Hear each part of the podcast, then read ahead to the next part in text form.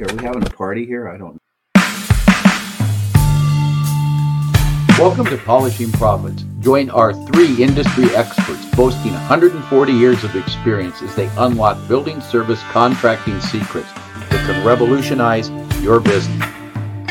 Welcome to Polishing Profits, actionable strategies for growing a thriving and profitable cleaning business.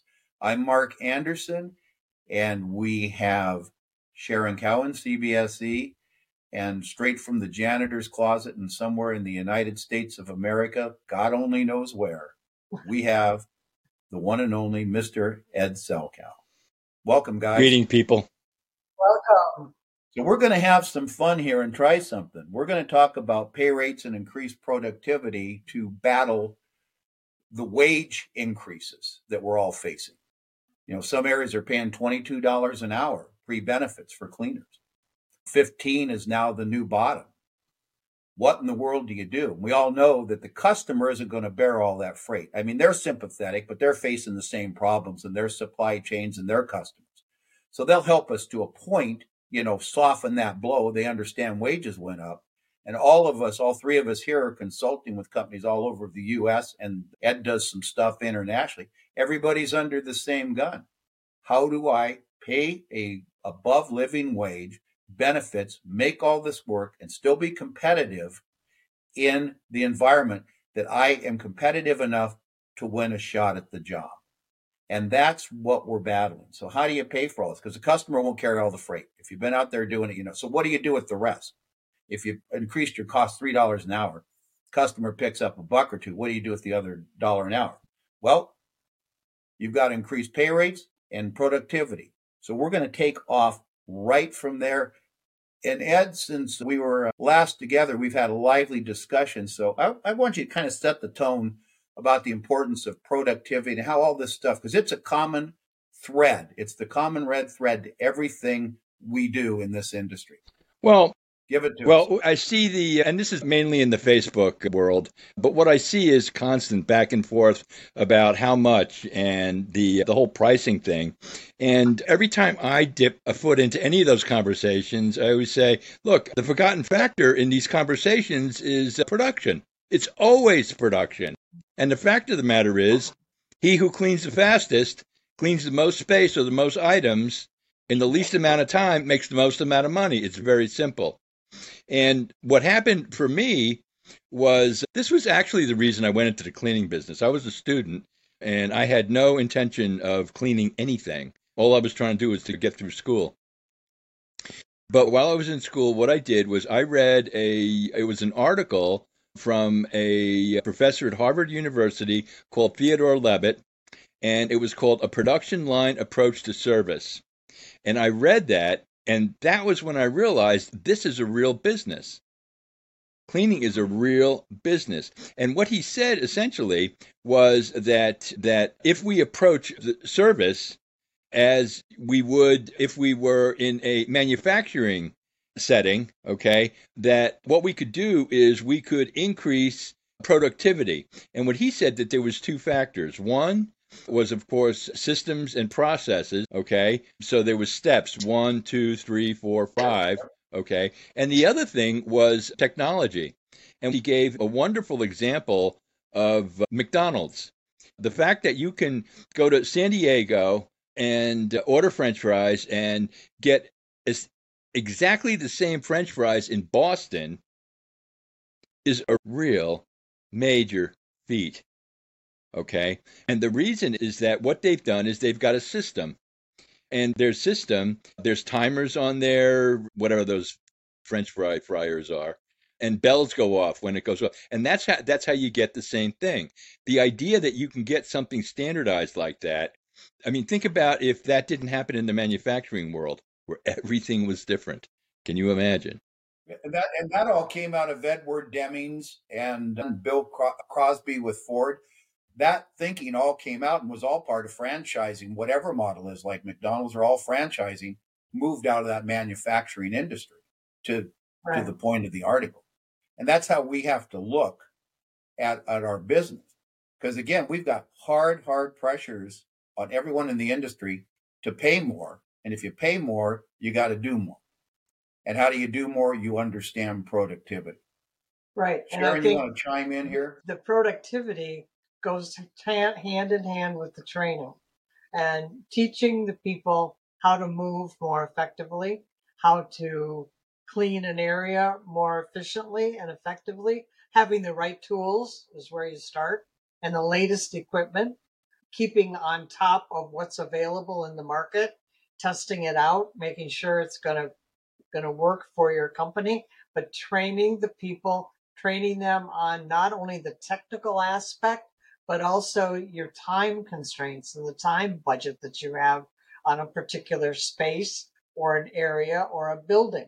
So they go in armed with not only the tools, but with the information that I have only eight minutes in this section, or mm-hmm. I have to be done with the vacuuming, as you were referring to, Mark. I have to be done with the vacuuming by nine o'clock, or I'm behind.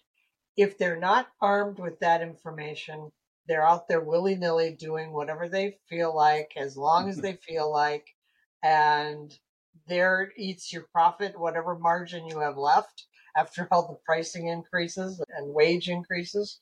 Margins get cut. So the only way to, to save yourself from that is to speed up the productivity, and training yeah. plays a big role in that. So if you don't have your training processes down, now is the time to get them down. And the systems that Ed was talking about. Yeah. We used to call them run cards or route cards. In other words, even for the small building, when you put the key in the door, you had 10 minutes to have oh. all your stuff out and it It was on a snap ring, right? It was like index cards on a snap ring. Uh, yeah, yeah, yeah, yeah, yeah. Those those were great. Those those were very cool. We and you know now that's all technology and large. What's you know, you run an airport, you run a manufacturing plant. You got people who touch cards point to point. If you don't have that, it's simple to make. It's the same thing on one of these pads, iPads or whatever. The same thing. Yeah. But how, how can you reduce time and improve your productivity if you don't know what the heck you're doing in the first place? That's where we all entered in on this. Because yeah. you're going to have to clean faster to offset these rates because the customer's only going to bear so much, or you're not going to get the work. It's a yeah. double edged sword. It cuts both ways, it swings. And you have to really evaluate after training and retraining at what point do you move to the replacing of the employee? Mm-hmm. If they cannot keep up with it, and as much as we're all in need of employees now, the thought of just having somebody show up is kind of a major victory in, in many cases right now. So replacing them because they don't move fast enough. But at a certain point, you have to make that decision. But to your point, you train them what to do, you set the expectation. And we used to tell everybody, you're going to, we would, when we train them, first night in, I'm not going to go through our training, we, but you're going to be about one and a half times. If I'm giving you four hours, it's going to take you about six. By the time we get to Wednesday, you better be at five. And when we get to Friday, you need to be on budget. If you're not, we'll work with you. And because we had the route cards, they understood what they were due. So now we had a production factor set. They called this industrial engineering when I went to college because it was all manufacturing. Right. Fred Flintstone was still building the car he used to pedal. You know, that's, that's how old I am, Ed. I think I might beat you a year or two. And we get back to this. If you're not as productive as your competition, you're not going to win the job. Here's a question. What would each of you, what was your criteria for spending money on something new that you've never had before in terms of equipment or chemicals what was the criteria where you would uh, bite the bullet and go ahead and take a shot and try something? You've got to take a risk to win. Yeah. I didn't really have any criteria. I just did it. I was like the new shiny object girl. I, you mm-hmm. know, if, if it was out and it was new, if the BSCAI was talking about it and the bigger companies who I followed like they were gods, if they were using it, I thought I can do that too. I've got to do that to bring my company up to where I want it to be. So to name a criteria, zero. I didn't have it. I just did it. Well, then you wound up with a lot of stuff that didn't work because that's I was the same. so there was an awful lot of stuff that didn't work, you know. And, and I learned after well, t- we were just talking about the hundreds of thousands of dollars we all had in our warehouse yeah. that didn't work. Yeah, talking floor signs was a loser. Right.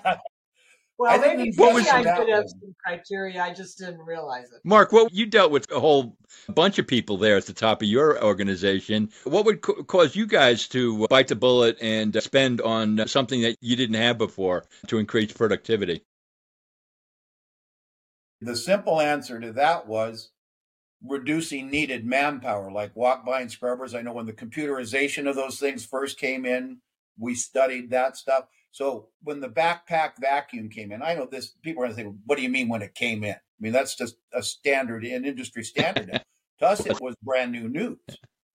I mean, so yeah, let's give this a go. And then people's backs started hurt. There's a whole nother unintended consequences that they all eventually had to work through that. But we looked at how can we help our people be more productive so we can do three things. Give them more money, make the company more money, and keep our customer costs as low as possible. And what can we pass on? So when we ask for next year's increase, I don't have to ask seven. I can only ask, I only need to ask five. And we would educate our customers. We have found these improvements. We've done these things. And instead of seven, it's only a 5% ask this year. That So our driver was improvement and productivity to help everybody in the system. Yeah, that was a great point, Mark. Keeping the the client involved in this, and it's like, look, we're making an investment here, and uh, and we want you to understand that, and know that, and you don't say it outright, but I mean that's exactly what it was for. For the next time you go for an increase, you're laying the groundwork for an increase. Look, we're investing in get in in keeping your building cleaner. It's an investment. Right. And the other thing about getting the money you need, raise your prices every year. I made that Yeah. mistake for years for fear they'd go out the bid.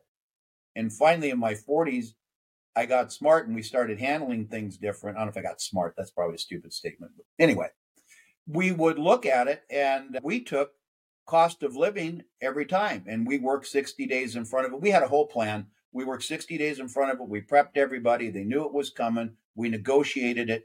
And, uh, you know, from that time on in the business, we got money every year. And we never had to ask everything we thought we need because we were productive in the account.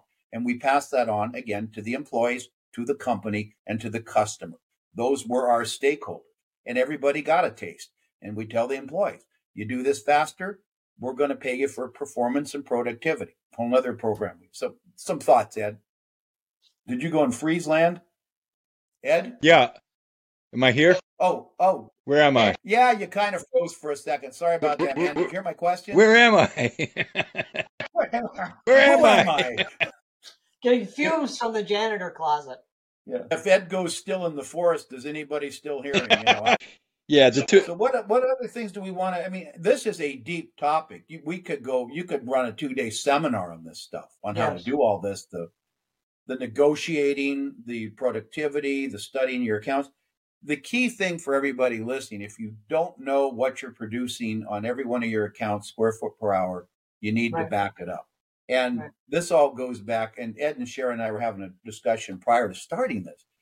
So many people don't understand from the get go. And again, this is the smaller, the large organizations, it's all a given. In the Yeah. business, you understand some of this stuff, but hopefully you'll get a, a tidbit or two of insight from this. You have to understand these production rates, and you just can't say, I'm going to clean 3,000 hour, square foot an hour, 4,000. It depends on a ton of stuff. Again, that's a whole nother seminar in and of itself. You have to know what you produce, but you have to be able to bid the work so you can build those route cards or those run cards we were talking about and know exactly how long it takes that business. It takes me three hours to do the restrooms, five hours to do the vacuum. Well, you just don't get that by square foot per hour. You just can't throw it on a big box and say, I can do 3,000 square foot an hour. And Right. if you don't know how to bid and estimate, today's conversation is going to be an awakening because you have to have that. Right. They used to call it, what they used to call it, retuning accounts Right. re-engineering. Yeah, accounts. retuning. There's another. I think that's the industry word for it. You have to do that, and because prices are going up next year, it's going to cost more to get an employee. I promise you. I watch all this stuff on the economic side. At ABM, one of the things that I was told was, he says, "Look, man, you know this is a tough deal. He says every three months we get a memo, cut labor five percent." Now you're not suggesting we do that. We don't have no, no. But I mean, that was, I mean, but that's how they did it. You know, that's how they did it. You know, cut labor five percent, cut labor five percent. You know, and uh, what would happen is that when your when your back's up against the wall, all of a sudden there's all kinds of miracles that are possible. Yeah, that productivity rate can be amazing when your back is up against the wall. Yeah, absolutely. Well, and I, I think it was Andrew Grove, the first CEO of Intel. I think it was Grove, and he wrote a book, you know, that basically said you have to be willing to eat your own lunch or your competitor will. Mhm.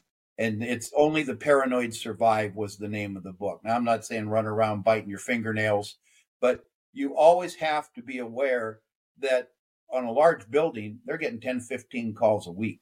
Somebody else saying, I can do this better, faster, and Mhm. make you happier. So you're only going to survive if you're constantly challenging yourself, your staff to do more, better, faster. And I know that's poor English. And you might hit a road, you might not. There's times we thought we, and this really works on larger buildings, that we couldn't go any faster. I had an account one time, we were billing 35,000 a month. They hit a bad spot when technology went down in the 90s. And they got us down to $13,000 a month. And we were still there.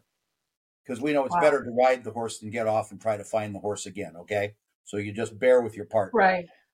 Right. And I, I can, this was a tough dude. He ran their whole worldwide global thing. He goes, I don't know how you guys do it, but we keep chopping you and the place still stays clean. And I go, well, if I tell you that, you'd run me down You to don't need thousand." me. Yeah. You don't need me. And end of that story, run it up fast. By the time I left that company and sold mine, they were billing 50 grand a month. And the folks that picked that up from us, they were billing 200,000 before it was all said and done because we rode the horse from 30 to 13. But you have to find a way. And when I was in the technology sector was big for us, clean rooms, data centers, all this stuff. They're constantly telling you to reduce your costs. That's part of being a partner. Hate to tell you that. That's part of being a partner. right. Because if you're not a partner, you're an employee, and they just come and cut in. Te- they cut Right. ten thousand heads at Amazon and Facebook. So at least if you're a partner, you get an opportunity to keep your work. Well, and again, I just think it goes back, t all of it goes back to training, teaching, making sure they understand what it is they have to do and how much time they have to do it. How many don't, are never given a amount of time that they have to get it done. and then incentivize them to do it faster. That, that you know, if there are raises and more money in, available uh, for raises Yeah. for the staff, that it has to be tied to productivity. I was just reading an article in the Harvard Business Review and one other one. They now call this job enlargement. It's got several different things, but it's basically there's nothing new. People just find a new way to title it and mix it up. It's job enlargement. We get people to do more, to make their job more interesting, to make more money. Some people don't, what they warn you about job enlargement, you can only keep adding. We can call it job task creep, where customers have scope creep. And you can only add it to a point now that Ed brought in that say, I'm not getting paid enough to do this, I'm out of here.